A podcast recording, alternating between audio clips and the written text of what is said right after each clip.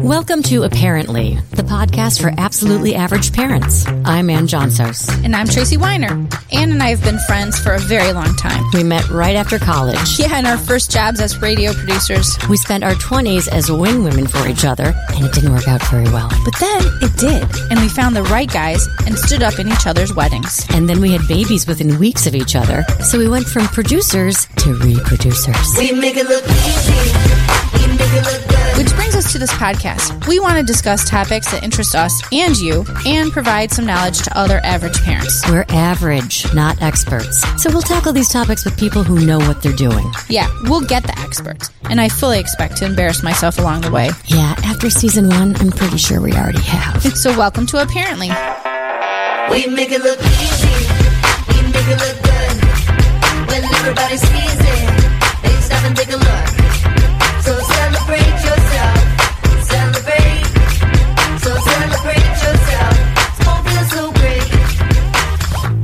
Apparently, food allergies are about more than scanning labels for ingredients and avoiding contact. Psychosocial issues for families with food allergies are significant but undertreated. And many, many of these families report that finding mental health professionals, um, they can't find them. They just can't find them. to understand their plight, Yeah. basically.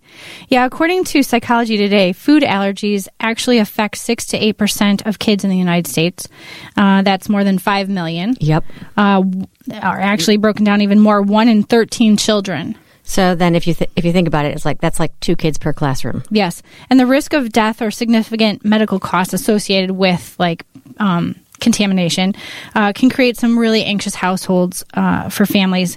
And in a lot of the food allergy circles, I read somewhere about a motto called, uh, they say, epi, epi first, epi fast. So just be That's ready. That's their motto. Yeah, like just Okay. be prepared. Kind of like the Girl Scout motto, be prepared. They're prepared with their EpiPen. Okay, all right. So I read an article that said um, the anxiety of food allergies isn't just about the fear of death. You know, like that that whole, Right. you know, the epi thing. Um, it's about the phobias associated with the allergies. Like so, for kids who had an allergic reaction and and it stressed them out, right? Yes. Or had a bad epi injection, or How about all the allergy tests you have to go? the pinpricks and the blood tests. Um, it's almost like they have PTSD.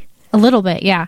Um, I'll take that a step further. I would say, um, based on my kids and their friends um, that have food allergies, there's also um, a little bit of disappointment because going over to a friend's house or a sleepover or a birthday party, like you're five and you want to go have fun at the bounce houses and have a cupcake and you can't because uh, whatever, like food dye, nuts, Eggs. uh, eggs, dairy, Yeah. all that stuff. It's kind of a downer. It's psychologically it's a little rough. So or like try telling your kid not to take a cookie when they're over at a play date or something. That's rough. Yeah. And I'm sure part of it too, as a parent, is relying on your kid to make that choice. Yes, to ch- to make sure that they're aware. Yeah. Or putting your trust in another mom when they're over like please Yeah. don't let that let don't have peanuts around or whatever the allergen is. Yeah.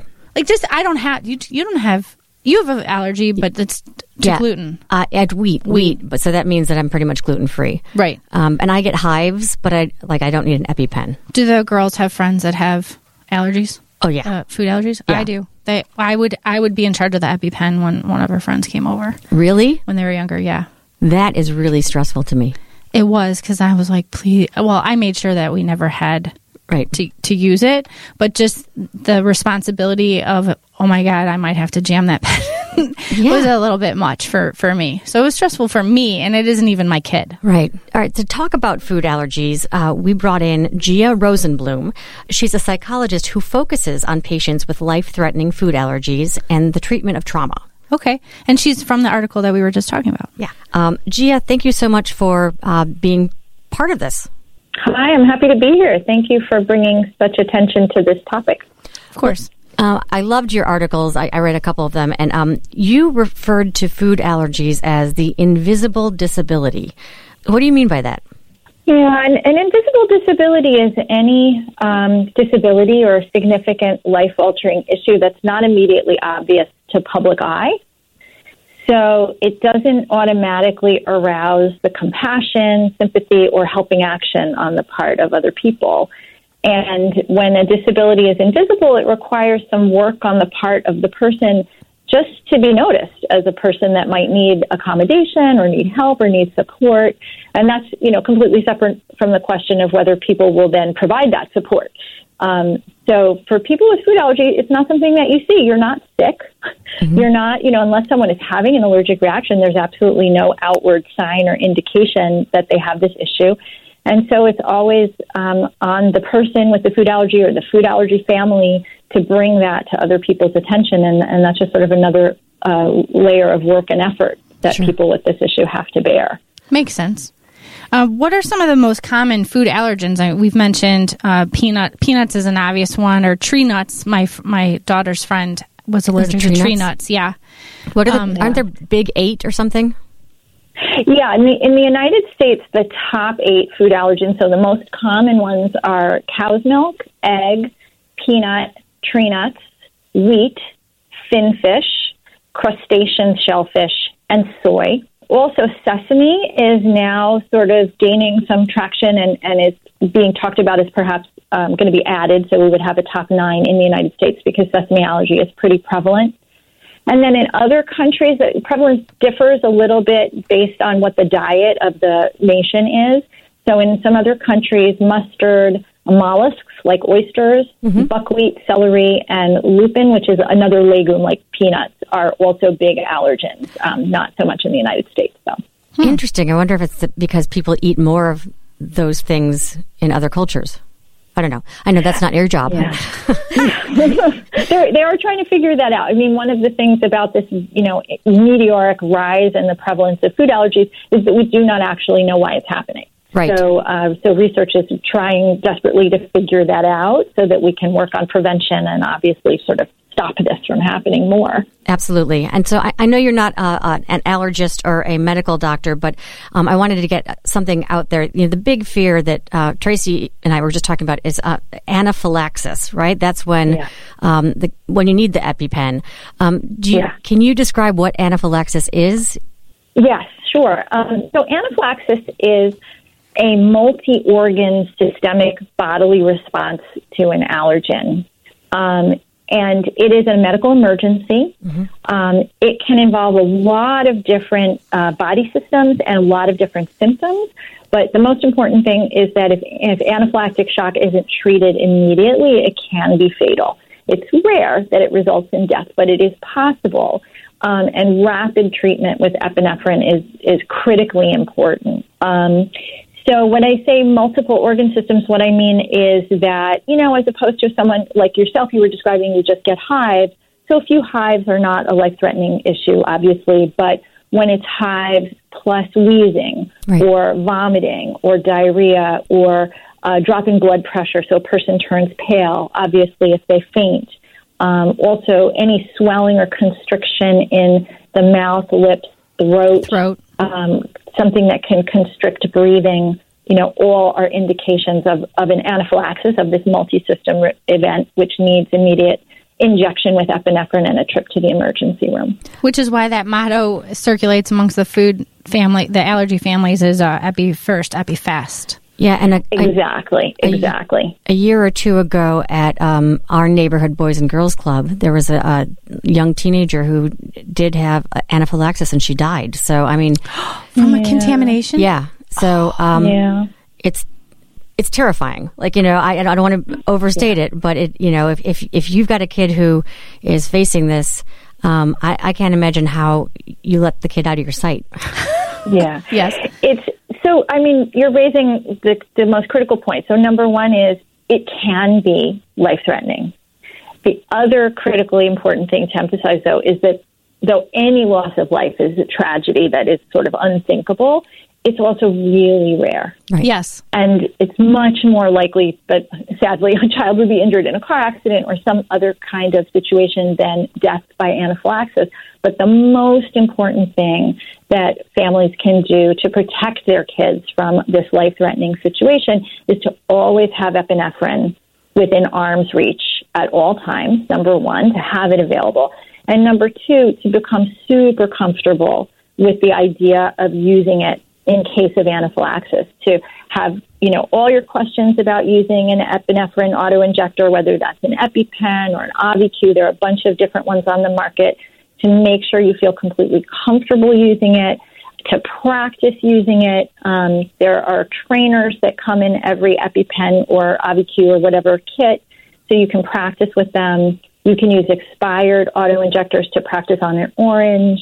Um, there are good videos online to watch. Um, Boston Children's Hospital has a couple of videos, for example. So, really, really becoming acquainted with and then super comfortable with the idea of giving this medicine, um, which is absolutely life saving. It is Right. a very, very, very beneficial medication. You wrote a paper on the successful management of food allergies, and um, you had a bunch of listed out a bunch of requirements. Can you take us through some of those and how to how to manage and deal and live with a food allergy? Sure. Well, the first is what I just mentioned. So having those epinephrine auto injectors with you at all times. Yep. And as you guys began to talk about, so being really on top of all food related situations to be able to strictly avoid any of the foods that are known to be allergens, as well as avoiding any kind of cross contact. That's where it gets really tricky. So, because very minute amounts of an allergen can trigger an allergic reaction, people with food allergies have to be careful that, like, your slice of bread didn't touch the slice of bread that had peanut butter on it, or Yeah. that your cookie didn't touch somebody else's cookie, or that in the kitchen, when they were scrambling eggs for someone else's breakfast, you know, your bowl of oatmeal didn't somehow come in contact with those eggs.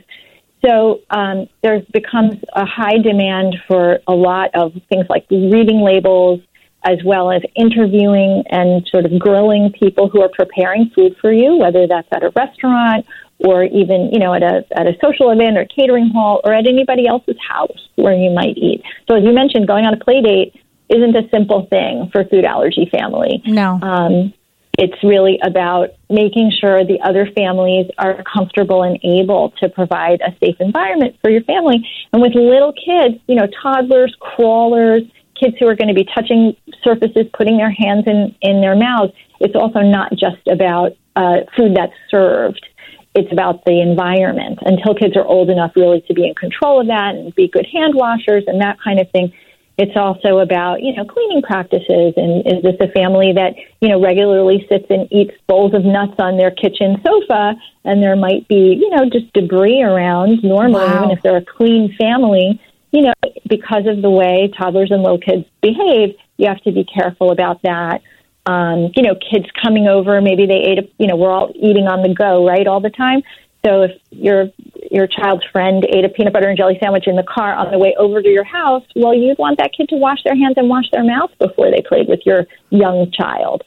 So those levels of vigilance are part of daily life. Um, there also can be allergens in non-food products like cosmetics or craft supplies. Um, I came across a circumstance where someone was using these juggling balls that were kind of like bean bags, and unbeknownst to us, they were filled with walnut shells. What? And so a kid had a reaction from the dust that got kicked up from just, you know, throwing and catching these little fabric bean bags. Um, you know, unex- things can happen in unexpected places. So, um, finding, you know, in addition, as we talked about, it's also about being able to recognize an allergic reaction when it happens. Mm-hmm. So I always encourage people that I'm working with to make sure they get, you know, good information from their allergists and their physicians. You know, what are the signs to look for? To you know, get any questions they have about that answered. To get trained in their EpiPen, so or their Auvi-Q or their auto injector, so they feel super comfortable using it. And have the extended because- family and friends yeah. know about it too, so that when they're out of your care and with somebody else, they also know those signs and signals. Absolutely, yeah. So that's the next thing that that advocating, you know, educating the people around you. Uh, my daughter's a teenager, um, so she last year went on her high school senior trip, and before they left, I had all of her roommates come over to our house, and we sat down and had a training session. That's great. So e- even though they've known her for years and they knew about her food allergy, I was like, you know, you guys are young adults. You really need to be able to do this yourselves. So we all practiced using her auto injector and we talked about signs and symptoms and went around the table, made sure, you know, these uh, young teenagers were all comfortable with that. So it sounds like the daily behaviors of people or families with food allergies are pretty overwhelming. You know, um, it's stressful just thinking about your kid, you know, playing with a When they're beanbag. in your care, yeah, yeah. yeah. Um, and so you wrote about more than that too, though. But you said that there there are factors that add to the stress and anxiety. And you started with the pervasiveness of the threat. Is that does that just mean that there are possible allergens everywhere? Well, yeah, you know, food is everywhere. food is an integral part of almost everything we do. The only, like, I'm just trying to think, like, what spaces have no food? You're not allowed to usually bring, like, a lot of food into the library. So maybe you can go to the library and find spaces where they don't allow food. But most experiences we have are experiences that have food as a part of them. Agreed. Um, I'm I'm know, stumbling. I don't. I can't think of a single place that I haven't seen somebody have a snack or something. And we're sitting in a radio studio where you're not love supposed to have food, and there there's food here. I brought almonds in my people do it anyway. Yeah, Right. yeah. Right. So that contributes to this sense of like, okay, so as as cautious as we are, there's a sense that any environment I'm in, I have to be a little bit monitoring what's going on around me. Um, And that just feels that feels immense, right? If you if you realize that there's no real safe space, um, that could be paralyzing. Well, and one of my goals is in working with people is to help them not feel paralyzed, to feel empowered, and to feel like they have the skills they need to manage the threat. So the threat doesn't feel frightening; it feels like a challenge that they're up to. But I do acknowledge that it's a lot of work. You know, there's effort that that we put out as food allergy families that other people just don't have to expend. Right. Proactively, like you did, um, because it was going to be out of your control when your daughter went on her senior trip. So you proactively w- worked with her friends and talked about it so that you have a, a little bit of control. Like you're, you know that they know what to do when she's gone on this trip. Exactly, exactly. Okay. And the other piece that sometimes people who don't have food allergies aren't aware of is that we also spend a lot of time calling manufacturers, calling restaurants, asking for detailed information about like food manufacture and food preparation. Because even with the labeling laws that we have that require that um, manufacturers list ing- actual ingredients, those statements that you might see on foods that say like may contain or may have traces of, you know, that kind of stuff, that's all completely voluntary. And there's no regulation that dictates how that has to be described and the accuracy of it. Really? That's not regulated. Yeah. The may contain type of a statement is a voluntary uh, description on the part of the manufacturer. No way. Processed in a facility, like I, that's on a lot of labels I have in Yes. my house. Processed in a facility. That isn't a mandatory thing.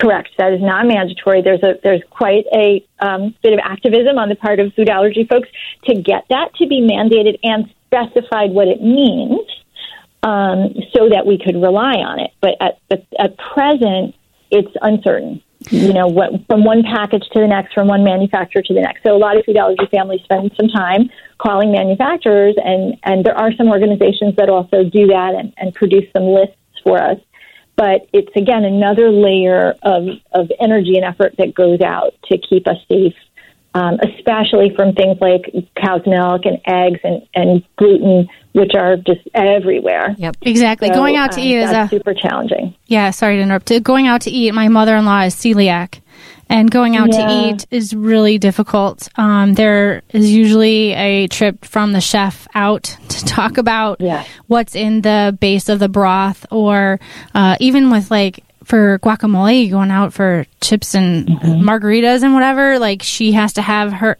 like spoon her guacamole because it can't be because she can't have corn. Yeah, she can't. Right. Like we can't Right. share, and I'll dip our chips in She can't have corn. yeah, There's no gluten in corn. I know that this is another. okay. And maybe she has an additional she has mul- she has multiple Yes. sensitivities, and so like that's something when you're going out. For, it's not it's not a simple. Pro- it's not like hey, let's go out to eat. Right. When my daughter was very young, she was top eight abstinent. What? And All so of them? Basically, yeah, for a period of time while we were figuring out exactly what was going on for her. And she's outgrown. Then she was dairy, cow's milk, egg, peanuts, and tree nuts. And then she outgrew cow's milk and egg. And we were just left with peanuts and tree nuts. And then in the past couple of years, she's actually outgrown her allergy to almonds and hazelnuts. So we're slowly um, adding some foods back into her diet, even in her late teens Wow. um, because allergy isn't always evolving in Sure. people's lives, and people add allergies too. Um, and um, a certain percentage, about 15% of allergies to foods arise in adulthood. Right. Yeah. Yeah, mine arose in adulthood. I think it was after. Yeah, it was adult. I was not allergic to wheat until I was My in my mother-in-law. thirties. Yeah. My mother-in-law as well. Um, all right. You mentioned the high social skill demands. Does that mean that our our kids have to advocate for themselves? Yeah. So in all of these things, so uh, you know, even making that phone call to a manufacturer. So people who are socially uncomfortable or shy or you know really don't like talking on the phone, um, and then they're uh, you know have difficulty with that. Then there's going to restaurants, talking to the, the server, talking to the chef. Then there's advocating for yourself with your friends and family, um, your your coach, your Boy Scout, Girl Scout leader, you know those kinds of things, especially um, in adolescence when there's a lot of self consciousness, a lot of wanting to fit in, not wanting to call attention to yourself in a negative way. Those uh, social skills can be really challenging. Um, and then, of course, we have the whole issue of dating in the teen years. So um, I remember when my daughter had her first boyfriend, and she told me, she's like, I have to stay after school today because I have to have the talk with this boy she was dating. And I was like, oh, tell me about that. She's like, well, I have to tell him about my allergies because, you know, we, we couldn't ever kiss if he's not willing to be aware and not eat the things I'm allergic to. What a huge And- responsibility for her. Absolutely. So for a little, you know, 14, 15, 16 year old, you know, first conversations they're having with someone they have a crush on, is like, so I could die. Oh so we have to uh, address mortality here in our sophomore year of high school. Uh, it is. It's a, it's a really big challenge, and but also a really important one because food residue in someone's mouth can trigger an allergic reaction.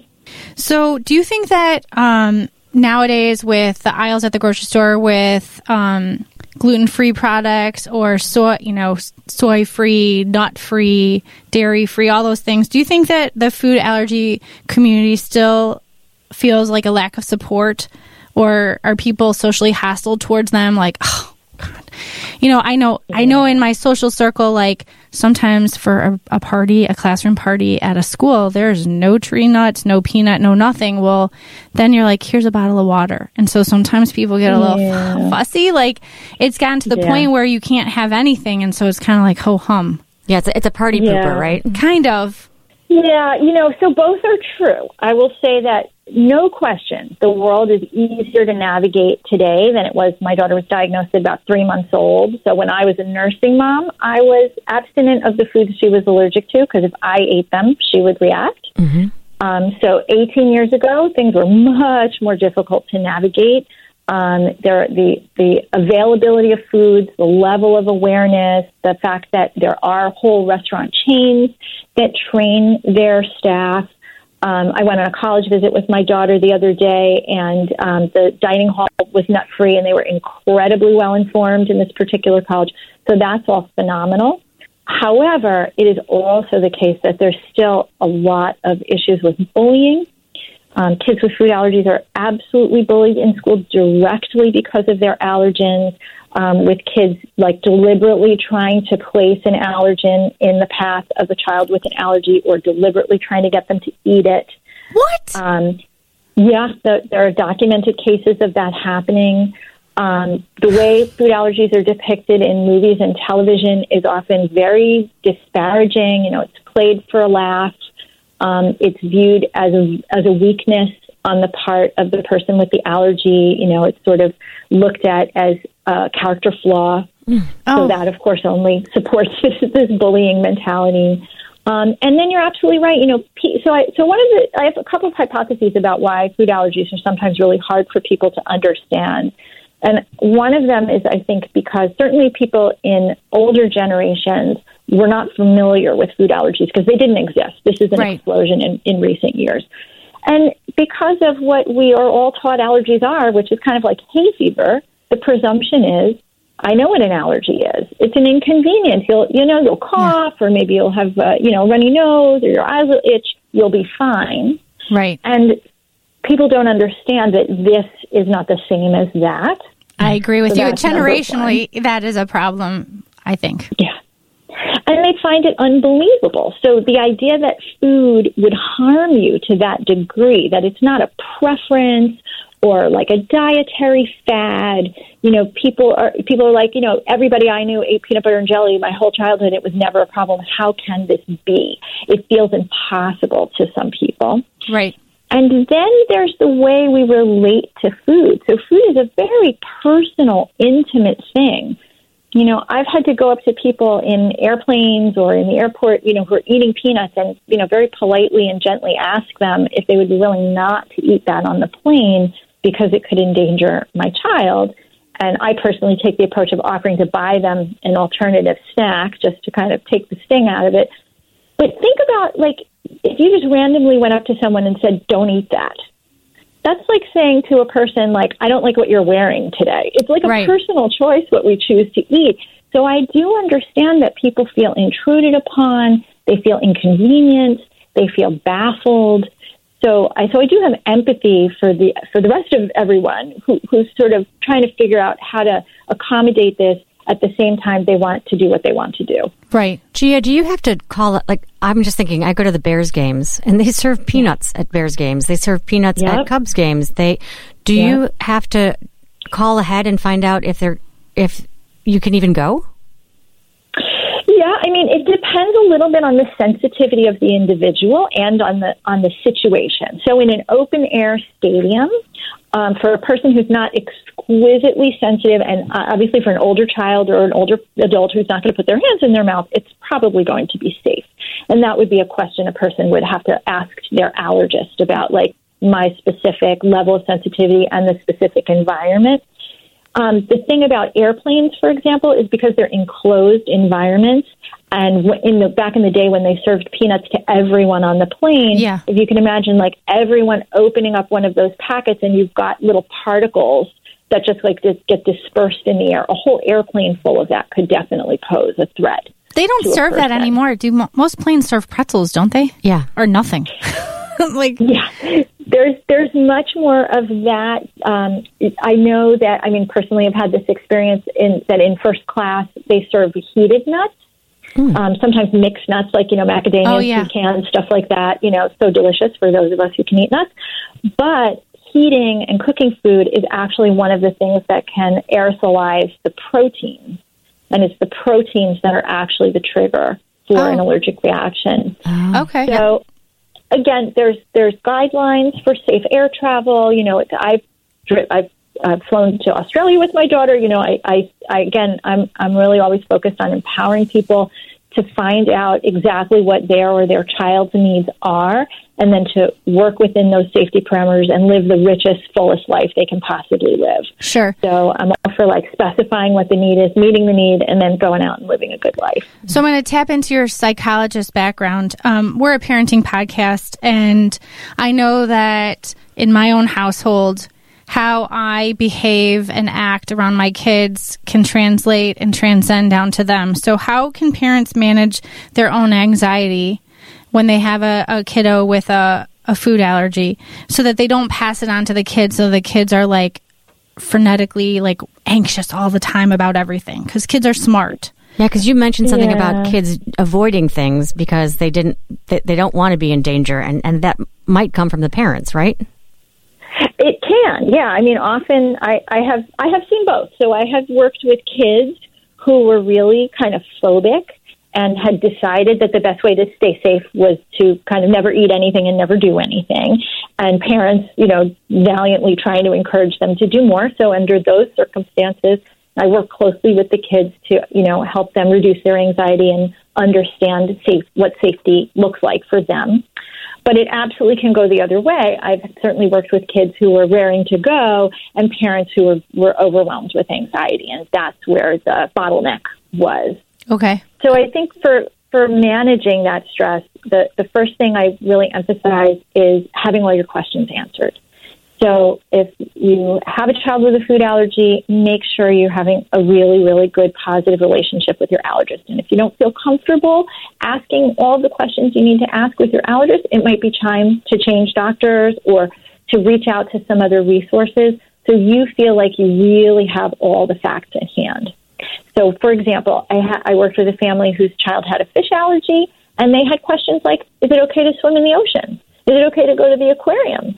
And they just needed those questions answered because, in their case, it was absolutely fine to do those things, but they didn't know, so they were afraid unnecessarily. Oh, yeah. So the first thing is making sure you have all the information you need so you understand the safety parameters for your family. Right. Make an informed decision. Absolutely.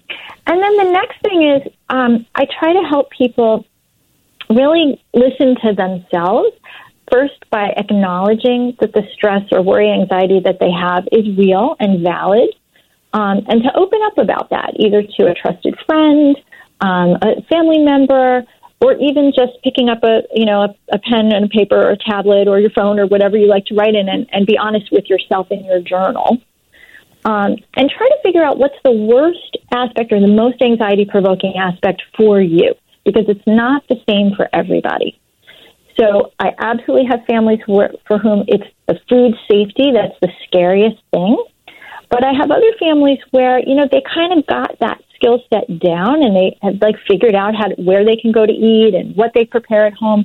But the thing that's giving them the most distress is that their family members are not understanding or supportive, or the losses, as you mentioned, like not being able to just drop your kid off at a play date or have them join the choir or whatever exciting activity they want to do because there's some reason that they can't.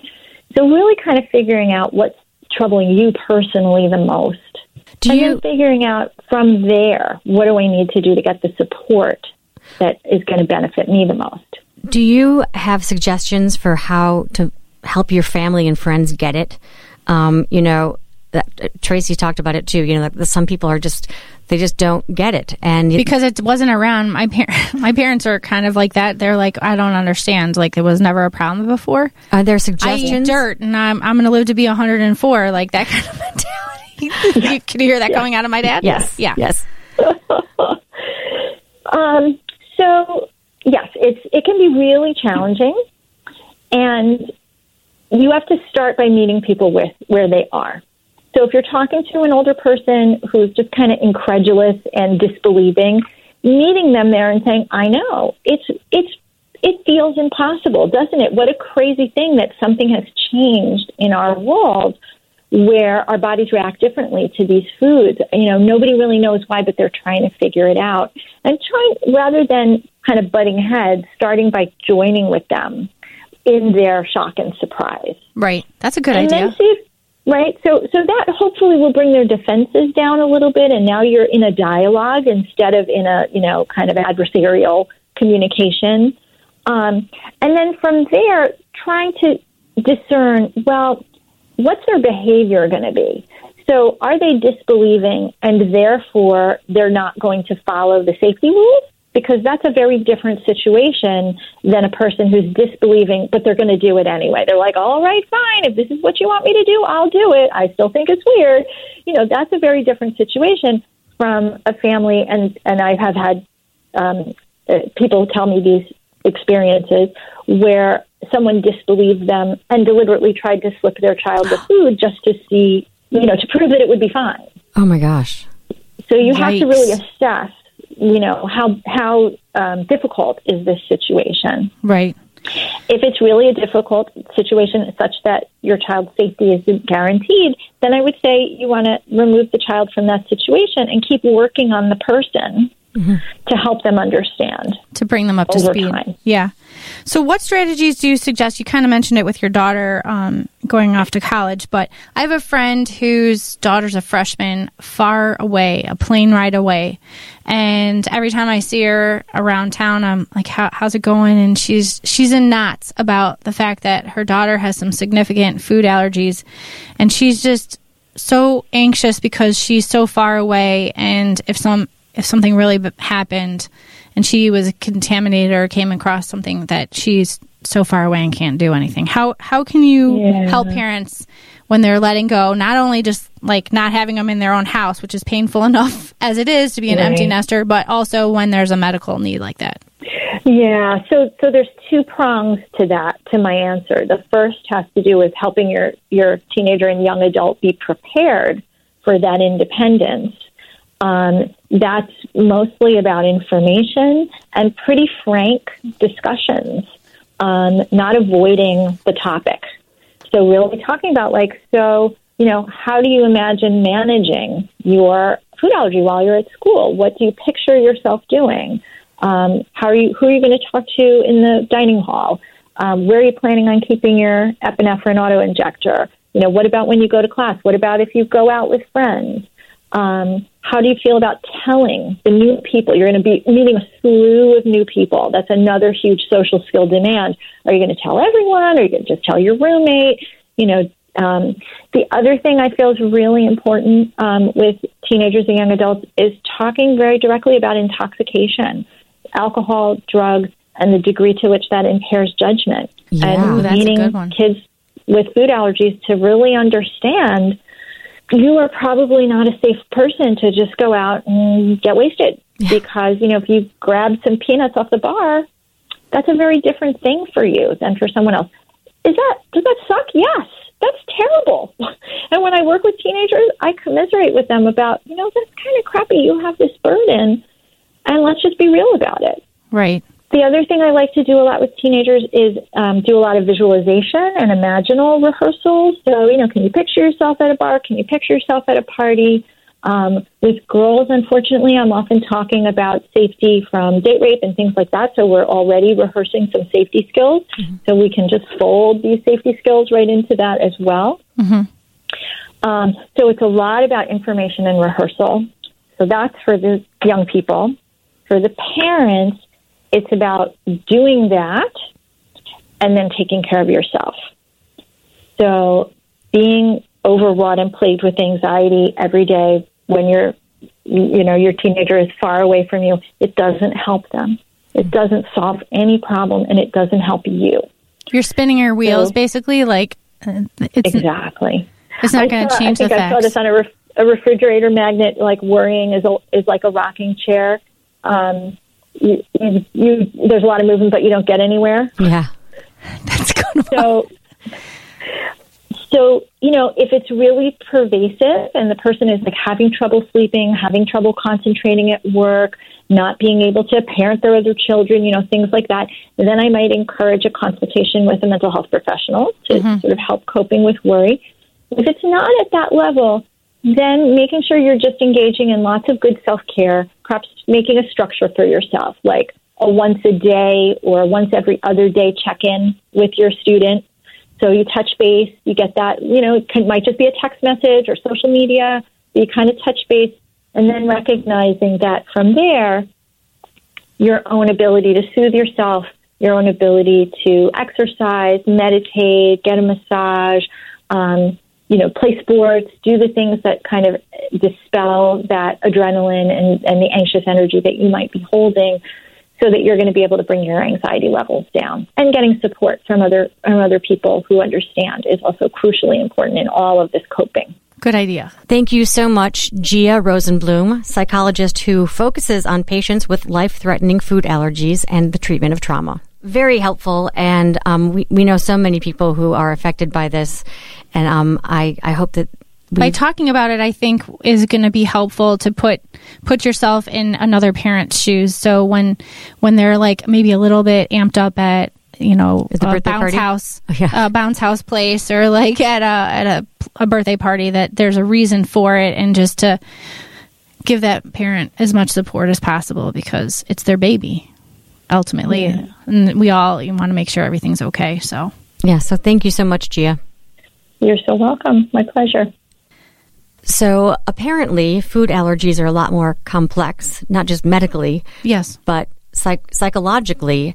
Um, people who have the threat are living under a lot of pressure. Yes, it's not just about being allergic to peanuts, but living your life with an allergy to peanuts. Yeah, and then as parents, worrying all the time. Yeah, navigating your relationships with others and your surroundings and in different environments is hard. And then I think as parents of kids who don't have food allergies, we need to take a real look at the parents who are dealing with this and cut them some slack. Yeah, support them. Yeah, because um, we don't need peanuts, you know? Yeah. Like, It doesn't make or break the party if we Yeah. don't have the cupcake or Right. whatever. The kids aren't going to remember that down the road. Right. So I Gotta think keep them safe. yes. So this episode is for all those parents out there that live every day mm-hmm. And I'm worrying thinking about of, it. I'm thinking of a couple of them right now. I know, me too. Me so too. I I feel you with your EpiPens in your little purses. I get it. Yep. Well, speaking of allergies, it sure wouldn't make me allergic. I sure wouldn't be allergic to everyone rating us on iTunes. I, I think every week you should try to one up yourself. I know with I'm these- trying to up my game here, but no, seriously, we're talking about. I think I know it sounds silly to go on uh, iTunes and rate us or to leave a review, but it actually is really impactful, and we'd be very grateful if you would go ahead and share it on Facebook. Share your share our page with your friends on Facebook. Go on iTunes and leave a review about a special episode that you liked in particular. Maybe say why you liked it or how it was helpful. Um, those reviews matter, and people look at it and they're like, "Oh, maybe I'll check it out." And then maybe they share too. That's, that's the whole point. And we'd also love to hear from you about topics you want covered. I just got actually a, a text from a former student who does not have children, but she listens to the podcast and she had two suggestions. She's like, Oh, you got to talk to these two people. And I was like, awesome. You know, bring it. Tell us what you want to hear because that, that's why we're here. So- Exactly. And this marks the end of season four. I know. So we're going to be on a little hiatus and get ready for season five, if you can believe it. So, um, all those emails, if you can send us ideas for what you'd like to hear or investigate, because we're, we're out, you know, we're not the experts. We're going to go out and find the experts on whatever topic it is. So give us some ideas on what you want us to go look into. Yep. So give us a call at 331-704-0046 or email us at apparently podcast. That's UH parently podcast at gmail.com. This is a WGN Plus podcast. I'm Ann Johnsos. And I'm Tracy Weiner. Thanks for listening to Apparently. We make it look easy. We make it look good. When everybody sees it, they stop and take a look. So celebrate yourself. Celebrate. So celebrate